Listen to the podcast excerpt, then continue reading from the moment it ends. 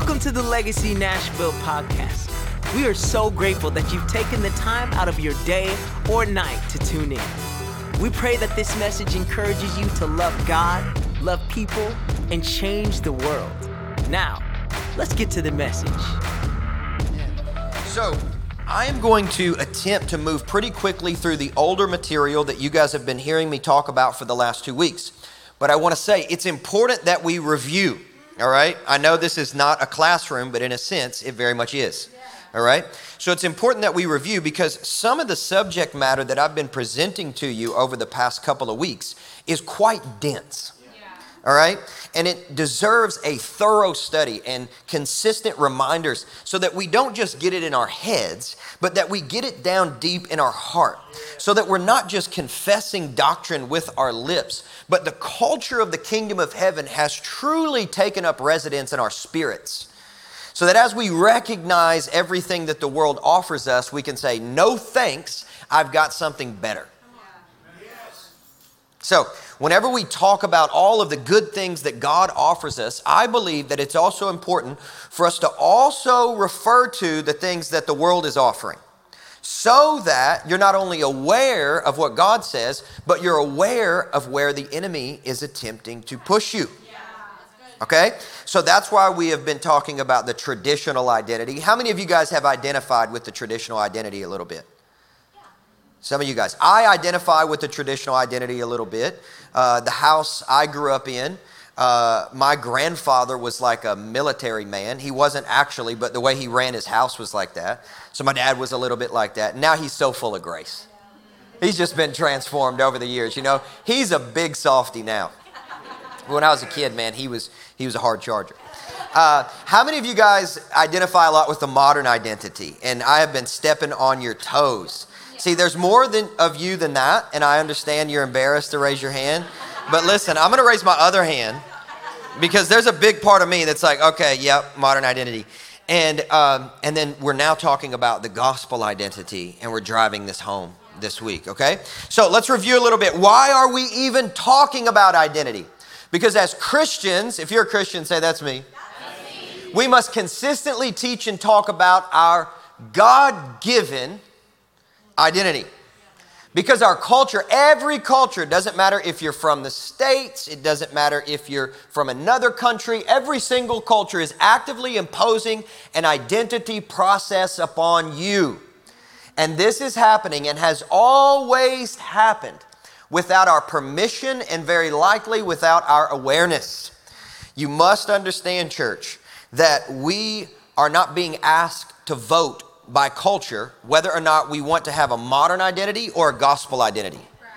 We are simply given this script, we're handed it because we have been born into a cultural context where the modern identity is built up. Built up.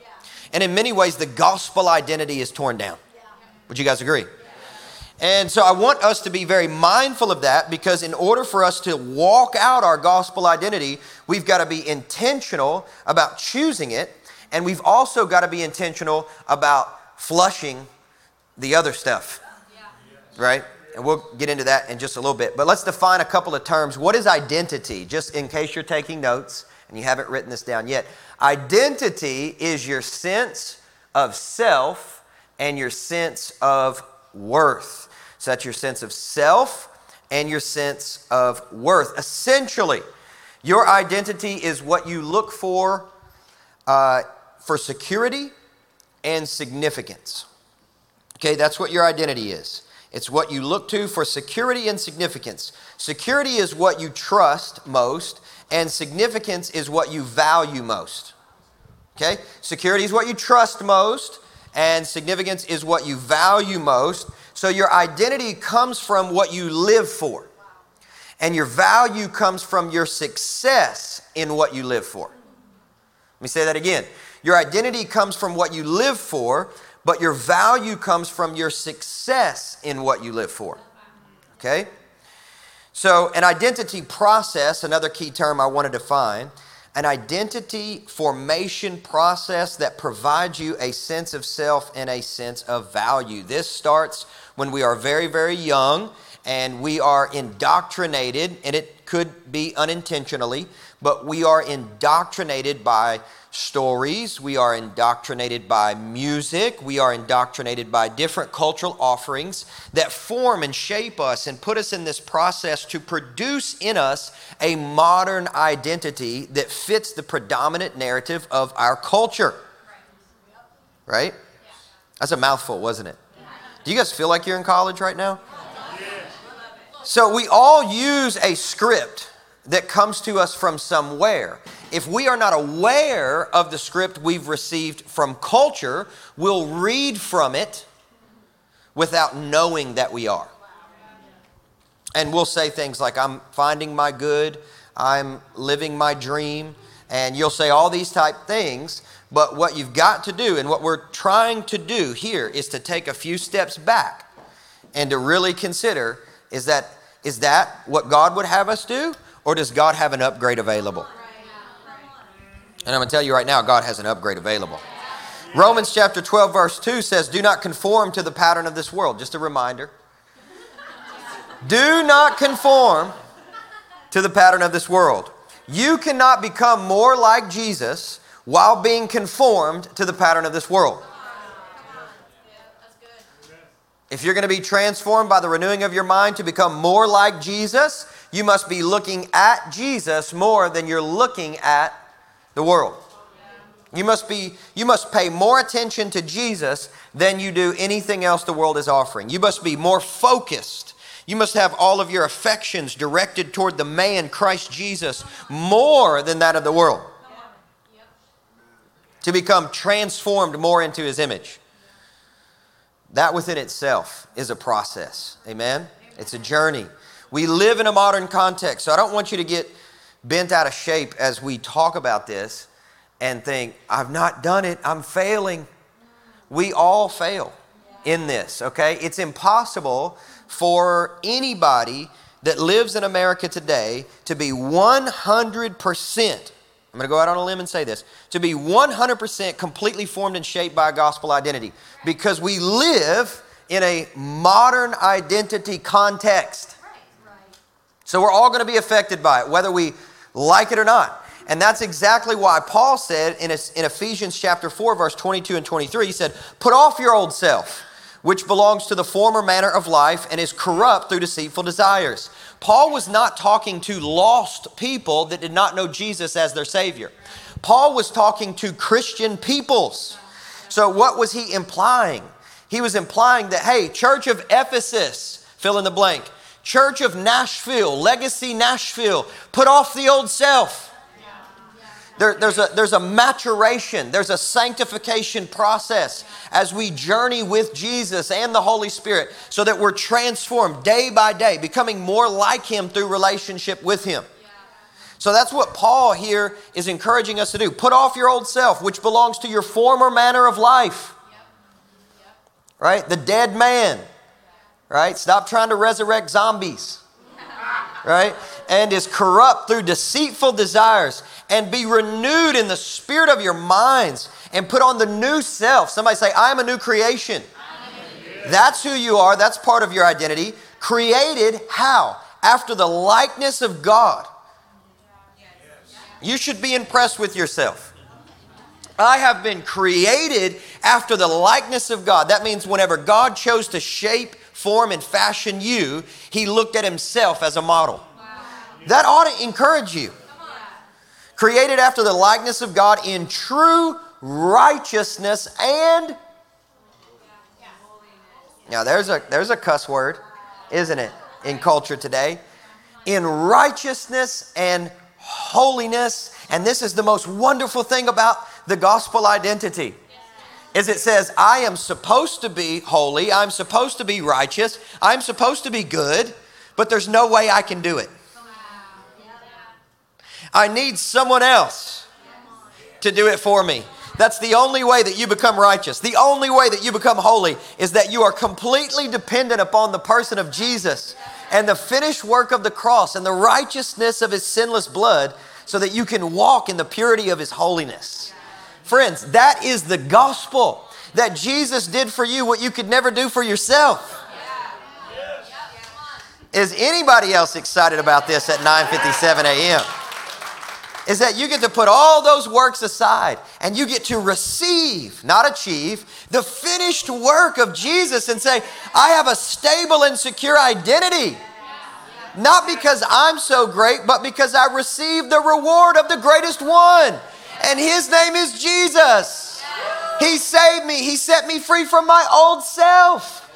He's given me the Holy Spirit, so I have the grace to day in and day out put off the old self and to put on the new self, right? Which is a renewal of the spirit of my mind. That means I'm being transformed from the inside out as a result of the work of the Holy Spirit so that I could be righteous and holy.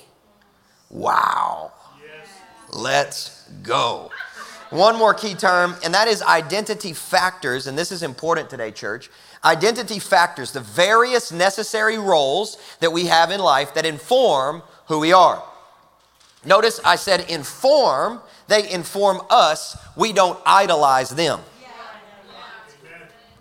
Let me say that again. They inform us of who we are, but we do not idolize them. What are those things? They are our gender, our ethnicity, our age, our career, our politics. Oh, we're hitting some hot button issues right now, and etc. All of those things can inform me of who I am, but I don't idolize any of those things. You know why? Because when all of my identity factors get in line and I gauge where I get my value from, my top spot is reserved.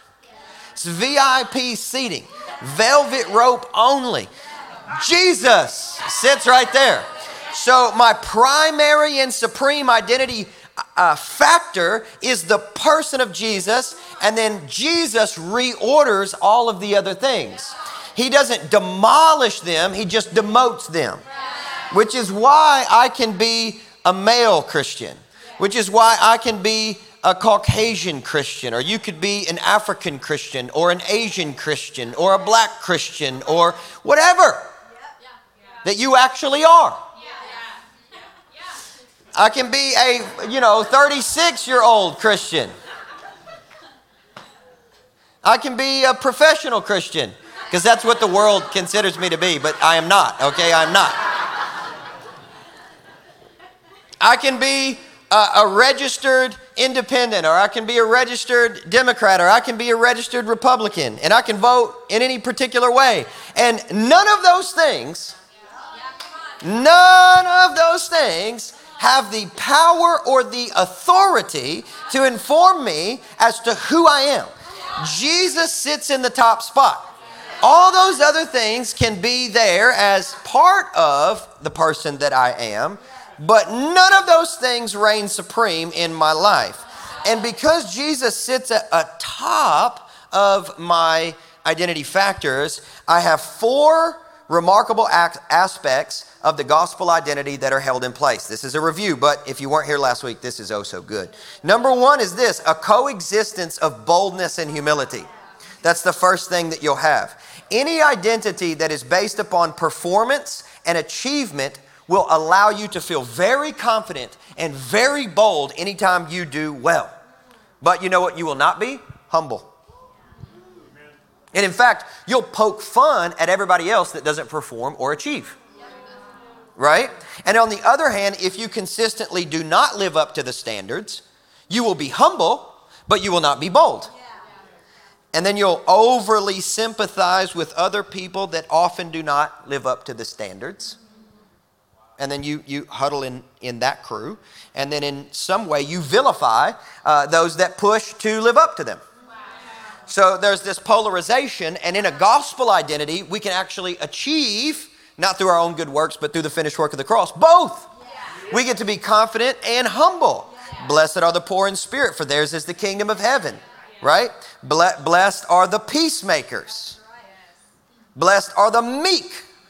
Right? So Jesus himself exalts humility, but then all throughout the scripture, Bible actually encourages us to boast. But not boast in ourselves, but to boast in our God our supreme identity factor. The Bible has no problems with you having great confidence, particularly in God, but the Bible does have a problem with you having great ego. Number two is a healthy approach to emotions. The traditional identity says, stuff your emotions, kill your emotions, become a stoic, right?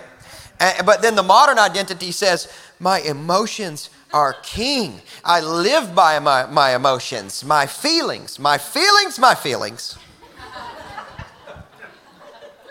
How dare you hurt my feelings? Some people have feelings in the top identity spot so that when you hurt their feelings, their personhood falls apart. So you're no longer disagreeing with a perspective, you're disagreeing with their person. And that right there is actually the modern identity at work because the modern identity is so fragile, it cannot handle anybody disagreeing with them. Click on, turn on the news after this, and modern identity, modern identity, modern identity. you know, it's like, I'm sure not everybody, but by and large, that's probably what you're going to see. And so, with, uh, with the gospel identity, we can do both. Uh, number three is cultural flexibility. Um, the gospel identity is complex and flexible, which is great because it is not culturally exclusive and it is and, and it's not rigid. So that means that it can exist in any particular context all over planet Earth. If you look at where all of um, um, uh, Muslim people are, it's in one particular place for the most part in the world. If you look at where Hindu people are, it's in one particular place in the world for the most part. But if you look at where all the Christians are on a map, they're just all over the place. You know why? Because there's something about gospel identity that's uniquely different than modern identity or traditional identity. And that is that it's culturally flexible. Is that it all of those identity factors that I mentioned, Jesus doesn't come and just destroy all those. He just demotes them. So then that way you're flexible in any particular environment that you find yourself in. Because you still get to function as yourself in many, many ways. It's just that top spot is occupied by Jesus. So you can, you know, you can be any type of Christian, still shine the light of love in whatever context you find yourself in. And Jesus doesn't, ma- doesn't require you to join a cult that is totalitarian in its essence of now you have to dress like this, you have to cut your hair like this, you now you have to shave like this, now you have to wear a dress like this, now you have to, you know, or you can't cut your hair like this, or you, you know, or you have to live in this spot, or you have to be a vegan, or you have to be, you know, or you have to eat carnivore. Okay, I'm not trying to vilify the vegans, all right? It probably helps some of us to do a little stint of veganism. That's all I'm saying. You know, maybe not, you know. Ask, Erin is here. She's a nutritionist. Also, Sarah Cawthron is here somewhere. You ask them. Fourth point is this openness to difference. The gospel identity is unique in that it is open, open to the difference of others, even those who oppose you.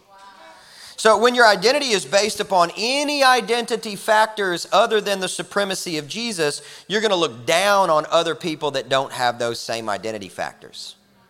You're going to say, I don't like those people. I don't like Republicans. I don't like Democrats. I don't like conservatives. I don't like liberals. I don't like white people. I don't like black people. This is what's happening in our world today, right now. Do you guys see this?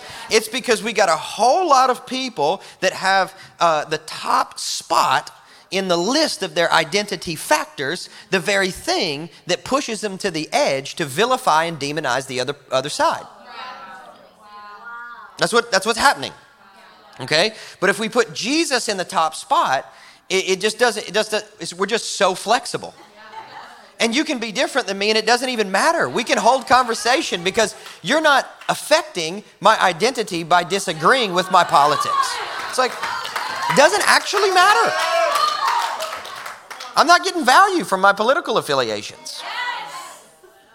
You know what I'm saying? Like maybe a little bit here and there. I feel proud to be American, or, you know, I feel proud to be a Filipino, or I feel proud to be Japanese, or whatever. It, all that is fine. Just to, you can't have it in the top spot. Because when it when it when it goes to the top spot, everybody that doesn't have that thing, oh, they get demonized real fast. They're stupid. They're wrong. They're terrible. They're unhealthy. You start saying these things that sound really good, like they're spiritual catchphrases, but you're putting labels on people and you're not operating in love. And really, at the end of the day, it's not that you don't know how to talk right, it's that you're insecure in who you are. I, dang, I'm not trying to be mean. Y'all, y'all like, everybody's like, oh, I'm, oh, okay, I'm sorry. But that's the truth. It's insecurity. Listen, if it burns your biscuits, like when somebody, you know, says something opposite of your political perspective and you are just, you are messed up the rest of the day, Jesus might not be in the top spot. That's all I'm saying. I don't care what side you're on, okay? Doesn't matter. If it just infuriates you and you just, you are fragmenting. See, that's what the modern identity does. It fragments. It fragments, and, and it's so comfortable with alienating people. You know why? Because the modern identity is rad- radically individualistic. So it's all about me. And if you don't do what I want you to do to assuage my belief about myself in this season, which is determined on how I feel today, then I will break up with you. I will walk away from you. I will divorce you. Right? That's what that, that's it. So, what we need, church, is we need a stable, strong, secure identity in the person of Jesus that says, I cannot be moved. I cannot be shaken. I will not fragment. You can't cut me in half. It ain't going to happen. You know why? Because I have Jesus as my foundation. He's in the supreme place of all of my identity factors. And this is how I live now. Because I'm a Christian. Wow. All right. So remember to boast properly. All right? Boast, but bo- boast in the fact that your name is written in the Lamb's book of life. That's what Jesus said when the disciples came back, and it's like, even the demons submit to us.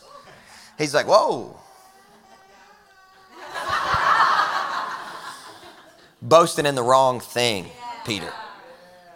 Boasting in the wrong thing, John. Don't boast in your spiritual authority. Don't boast in your great anointing. Don't boast in your great talents.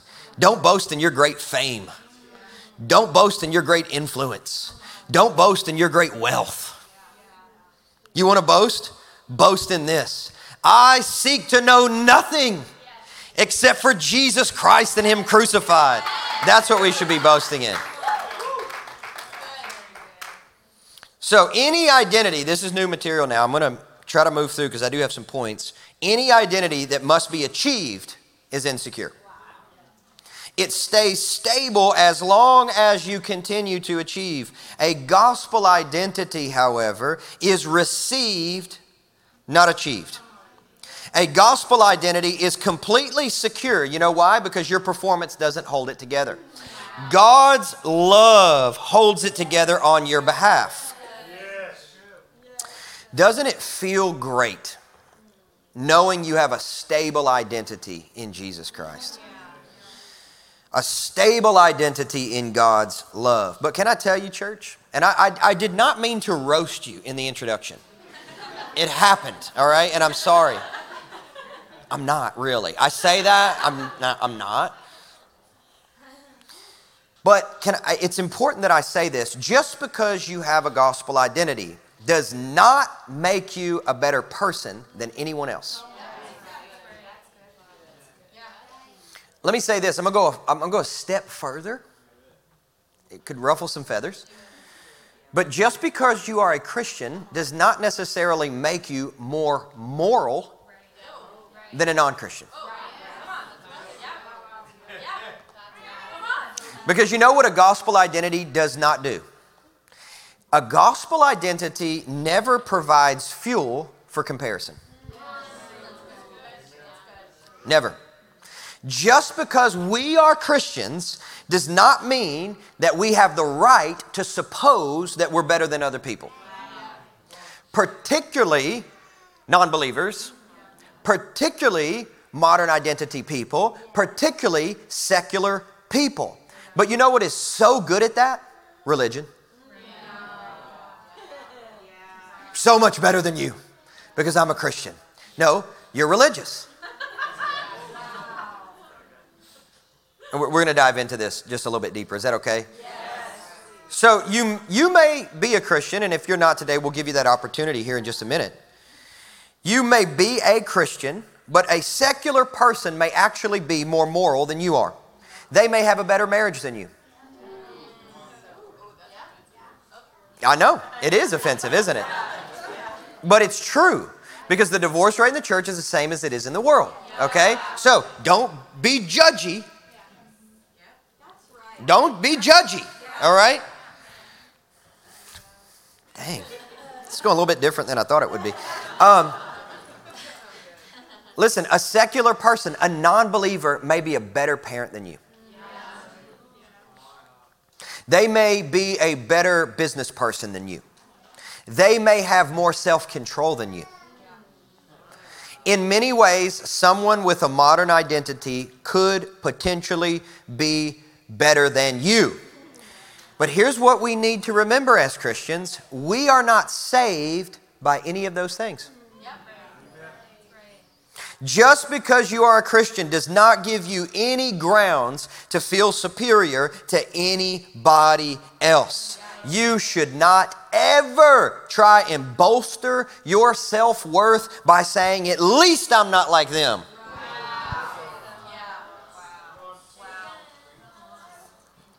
That is the traditional identity wrapped up in a Christian confession. That's all it is. At least I'm not like them.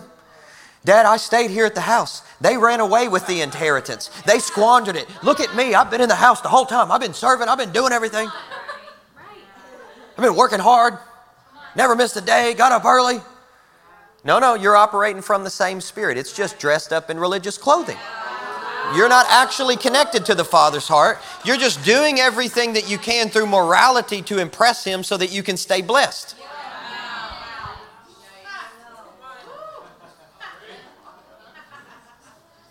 It really is going over different than I thought it would. Listen, none of these things embody a gospel identity, church. When any one of your identity factors causes you to despise other people, then Jesus is not at the top. I'm just, to be honest with you. You guys remember in John chapter 13, whenever um, when Jesus told his disciples, he said, All of you are going to fall away. You remember that? Like John 13, they're in the garden, you know, they're getting ready uh, Jesus getting ready to be illegally kidnapped and crucified. And, you know, he tells his disciples, All of you guys are going to fall away. And, and what does Peter do? Uh, not me, Lord. Not me. The rest of these losers might.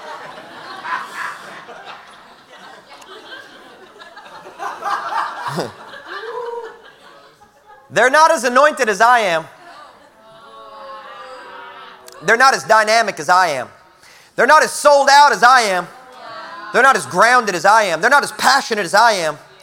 They don't know who they I know who I am. I know who I am. So, no, I'm not going to be leaving you. And then, of course, Jesus corrects Peter, and he said, No, no, you're going to be leaving too, boss. I know you think you're a stud and all that, but before you hear the rooster crow three times, or rooster crow once, you're going to deny me three times. So that, that, uh, that identity that you think you have will be very fragile by sunrise. So, uh, you know, of course, what happens? We see the crowd, they come, and then Judas betrays Jesus with a kiss. And then uh, there's this guy, I believe his name is uh, Calmus. I think that's his name. And, uh, and Peter grabs a sword and he chops off his ear. You guys remember this? Because Peter thought that he had a gospel identity, but in fact, he had a traditional identity. Peter's identity was not based on Jesus' love for him. Peter's identity was based in his love for Jesus. Selah. Really? That means pause and think about it. Like, really pause and think about it. Peter thought he had a gospel identity.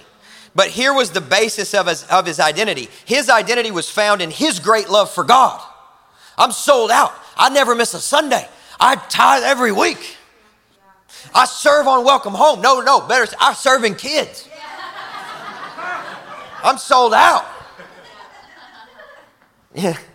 I do daily devotion. I post a scripture every morning. right? His identity was anchored in his great love for God, and that's where he got it twisted.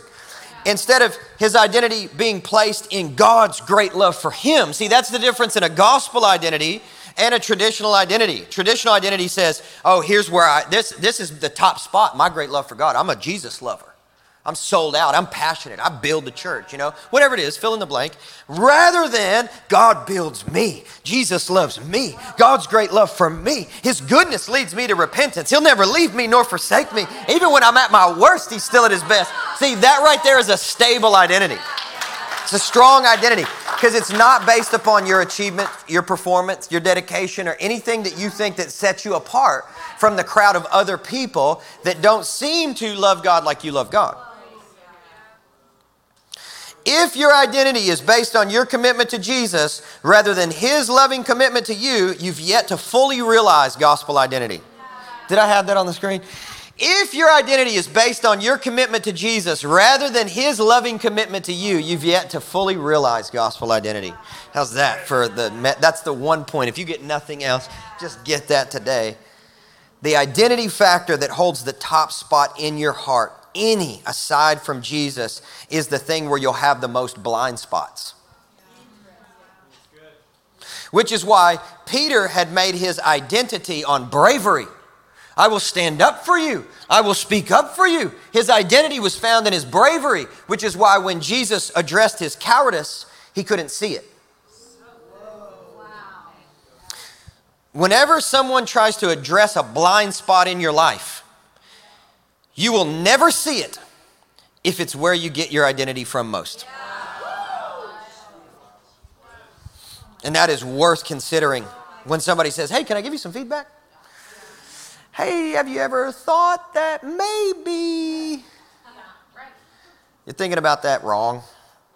How do you respond to that?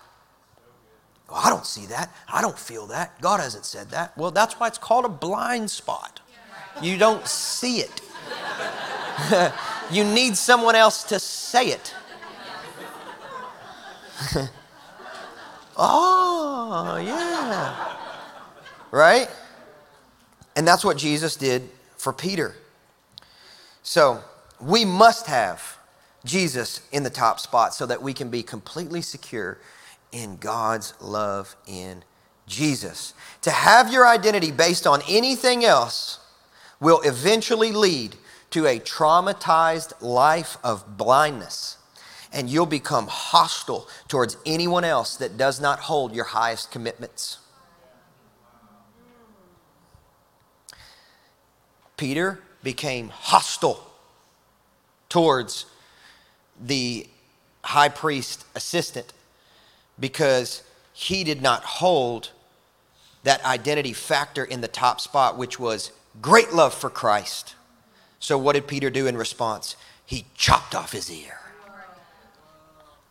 And we have a whole lot of Christians where we, we, we have a Christian confession, we have a Christian creed, we go to church, right? But because Jesus is not actually in that supreme top spot, we're running around chopping people's ear off with the sword. What does God say the sword is? The Bible the Word of God.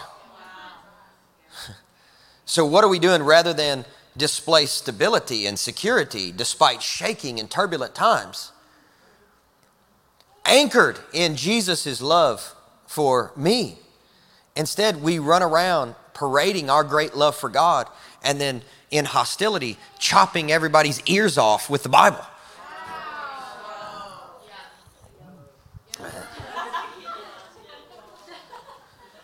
Enough on that. So, here's a few points on how to enhance your gospel identity. Let me give you some practical takeaways today so that you can take notes and put these into practice. All right? So, Paul illuminates that process in the passage of scripture that we read today, Ephesians chapter 4. Put off the old self. So, there's some things that you need to do to do what Paul is asking you to do. Put off the old self, okay? Which belongs to your former manner of life, and be renewed by the spirit of your minds and put on the new self. So there is a process, there is a practice. Everybody say practice. There are Christian practices. Do you know this? There are Christian practices, and we we deploy these day in and day out for a purpose, which is to consistently take off all of the clothes that culture is telling us to wear and put on all of the clothes that God has given us freely in Christ Jesus. You, you get what I'm saying? And that is a consistent practice. And if you ever think that you can dip out on your Christian practices and that that uh, renewed self is going to stay on display and that's what you're going to live from, let me tell you right now, lovingly as I can, it ain't going to happen. Here's what will happen you will keep a Christian confession, but you will have a modern identity and you will have a modern culture that is rooted and grounded in your spirit. So you'll say Christian things, but you won't actually believe that true biblical Christianity is possible. Because you'll read the Bible and you'll hear about loving people who persecute you. You'll read the Bible and you'll hear about food multiplication. You'll read the Bible and you'll hear about the dead being raised. You'll read the Bible and you'll hear about revival. You'll read the Bible and you'll hear about holiness. And you'll say, none of that is actually really possible. You won't say it publicly, but that's what you'll think in your heart because you've been so shaped by a modern identity. The culture has your heart, but Bible has your head. and I think this is actually the most dangerous position that we can find ourselves in the midst of the season that we're currently in. And I think it's very dangerous for our legacy, and I'm not talking about the church, but for the salvation of the next generation, so that our ceiling can be their floor and they can take this thing to the next level for the renewal of the nations. We need to have more than a confession. We need to be transformed by the renewing of our minds day in and day out, putting on the new self so we can live from that. So as we go through life, catch yourself living out of old identities. Give yourself permission. Just say, nope, that's not who I am. And, and shift it and say, this is who I am. And here's how you develop that. This is not a point, it's, it's, a, it's, a, it's an introductory point to the points. I didn't make it a point on purpose because I just thought, yeah, it's a little bit ethereal. But Im- immerse yourself in some of the following themes in Scripture. Get a highlighter when you read your Bible in the morning. Highlight things anytime it's like, I am an image bearer. When, when, when God tells you that you bear his image, highlight it. This was a big part of Dr. Martin Luther King's sermons. He talked consistently about being an image bearer, identity, right? Which led to Reformation. It changed, it pulled a lot of people's stuff out of the top spot and put Jesus in it. There's a lot of social change that can happen when we discover who we are. Highlight these things I am adopted. I'm adopted. I'm a part of a family. Highlight these things. I have a high calling. I've, I've been prepared in advance for great works through Christ Jesus. And then highlight these things a lot. I am a disciple, right? In an age in which everybody talks about, and I found myself. I did the whole eat, pray, love thing, and I found myself. I went to India and I found myself after I talked to a guru. No, you may have gotten demonized, but you did not find yourself. I, I, I went to Italy and I ate a bunch of pasta and drank red wine and I found myself. All right, well, you can do all that. Uh, that's fine. You do that. That'd be good. That's much better than the guru in India. But Jesus says, here's how you find yourself you lose yourself. so highlight that in the scripture. You want to find yourself? Lose yourself. You want to wake up and live in who you really are? Die. So here's the points. Oh, snap. I have to say something else. I have a slide for it though. We, we enhance our gospel identity through Christian practices, and this is how the world, this is how the world provides a modern identity. Okay, you got to know this. You got to get this. Are we good? Yeah. Is, is, is because Allie came up and put us in Swirltown, USA? Are you distracted? Okay. Stay with us. So, number one, imagination. This is how cultural identity shapes who you are. Number one is imagination. This is music, stories, and images. These capture your heart. Okay? Number two is attention, what captures your focus repeatedly. Okay? This is how you get shaped. Wake up. All right, this, I'm, I'm saying that in love. Wake up, Christian people. Okay? Number three, community. You become like the people you hang with, especially those that you admire. Okay? So if there's any one thing that is overlapping consistently in these three areas, it's probably where you're getting the bulk of your identity from. Okay? The world captures our imagination, our attention, and provides community quite often through one particular thing that I have to bring up, and it is social media. Wouldn't be a message if I didn't talk about social media, huh? You know, there are some Benedictine monks that pray the Psalms every single week. There's 150 Psalms in your Bible, and these Benedictine monks, they pray every Psalm every week. And the reason they do that is because they do it seven times a day. And what happens? The Psalms shape them, they form them, they, they fashion them. What do you do at least seven times a day? And one, and a two, and a scroll, and scroll. So I'm not demonizing social media. I'm simply saying we need to be mindful of the fact that so oftentimes we are shaped by it. Here's, here's how culture shapes you. And I'm hitting two big ones, okay? Number one, social media. And I think that this topic has grown so tired for folks that they kind of check out when I start talking about it. But, church, let me tell you the modern Identity, it seeks to shape you through what comes across on that screen. Notice you don't get to vote on the algorithm that you receive when you decide to open up the app. It tells you what it wants you to see. In a sense, it's saying, I'm going to shape you. I'm going to shape how you think. I'm going to inform your purchases, which is why you're thinking about buying something online that is completely random. You open your phone and then it shows up in your feed.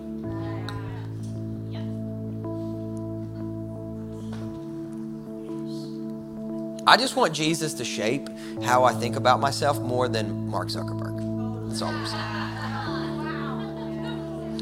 Um, here's the second thing that culture uses to shape our identity. This has to be said this morning, okay? You guys ready for it? Yeah. Pornography. It's, it's, it's, you want to talk about a pandemic. Let's talk about the pandemic of pornography. Because in a modern identity, here's what sex is all about self fulfillment. In a gospel identity, sex is about self giving. And what it does, it creates a for, forever covenant. And so, what you're doing is you're giving not only your body, but you're giving your whole life to someone else. And here's what pornography does pornography glorifies self fulfillment because it removes the need for the intensity of real relationship. And here's what happens with pornography. I hit that attention piece, it's played over and over and over again. If you look at the statistics on how often an individual looks at pornography that looks at it regularly, you'd probably be surprised. It's a lot. And what happens? Over and over. It's the Benedictine monks but it's a different it's a different method and it's a different message. And then what happens to the mind? What happens to the pictures that are in the mind? It's being sh- and for some this is this is this is hugely forming. I, I believe that the enemy wants to shape people even christian people through pornography. And it's hugely forming in the modern identity and because what it does is it hits that imaginative piece right? It hits that fantasy fantasy piece and then it hits that attention piece so regularly and it kicks those endorphins. I mean, it just, there's a lot of things that pornography does to us. And one of the things that it does to us is it makes us extremely impatient in real relationships. So, can I speak to the single peoples just for a minute? Let me tell you, one of the best ways that you can prepare your heart for marriage is to stop looking at porn. Because if you don't, you'll become addicted to a fantasy and you'll never be able to embrace reality. So I just laid it out there. It was just a little pornography talk right there in the middle of the sermon. All right. I appreciate you guys championing me. I've been talking about hard stuff over the past couple weeks. If you weren't here for the holiness message in Legacy College, don't listen to it, okay? Because okay, here's the here's the th- here's how we enhance our gospel identity. This is it. I've got eight, I've got eight. Just write them down. Number one, get baptized. If you want to enhance your gospel identity, here's the first thing you need to do: get baptized. You know why? Because it is how you identify Somebody say identity. The first thing you need to do, if you need to bolster your gospel identity, here's the first thing you need to sign up for baptisms. Because what do baptisms do? They help you to identify. They are how you identify not only with Christ, but also a church body, a community. Number two, be in church. Be in church. Be in church. All right? Get in a family gathering. This helps us, you know, to be reminded of who we are in Christ Jesus. Uh, number three, sing the faith. Because sung words go to the heart. Hey, can I encourage you guys? Sing the lyrics that are on the wall. Don't just watch the people that sing the lyrics that are on the wall. You know why? Because when you sing, it shapes you. When you go through a storm, what do you think about? You don't think about words that you read in a book once upon a time. You start singing. Right?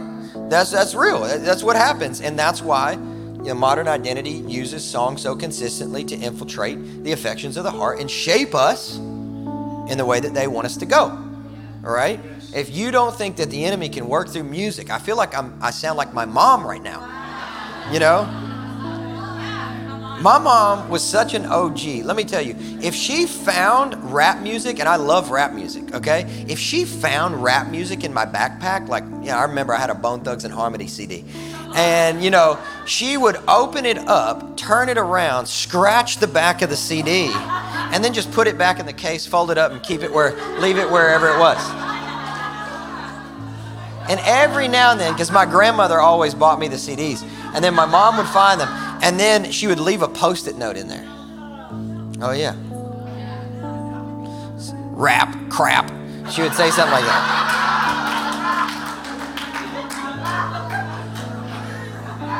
Number four, say the creeds and prayers. All right, what are the creeds? You can Google them. I'm not going to provide them. Look up the Apostles' Creed. That's primary creed I would encourage you to learn. I'm teaching my kids the Apostles' Creed. I teach them the prayers. Um, I teach them the Lord's Prayer. Those are, that's a good prayer to remember. Uh, you can start. Number five is take communion. This is the most tactile connection to Jesus. This is the most tactile connection to Jesus. There's something different about communion. Touch it, feel it, taste it, drink it. Next one, next slide, please. Number six is read and listen to the Bible more than once a day and put yourself in the story. Could I encourage you, get on a Bible reading plan if you miss a day? Hey, there's grace, okay? Chill out, calm down. The Bible is still there. Let go of the guilt. The Holy Spirit's ready to meet you today, all right? Just read the next day, all right? Put yourself in the story. Listen to the Bible on your commute. Listen to the Bible, your AirPods. You lay down on the bed. Listen to the Bible. Put yourself in the story. Number seven, and you know, we should probably expose ourselves to the Bible as much as we expose ourselves to social media. just a thought. Number seven, and see, you, the thought that you just had right there of that's impossible. That's the modern identity working.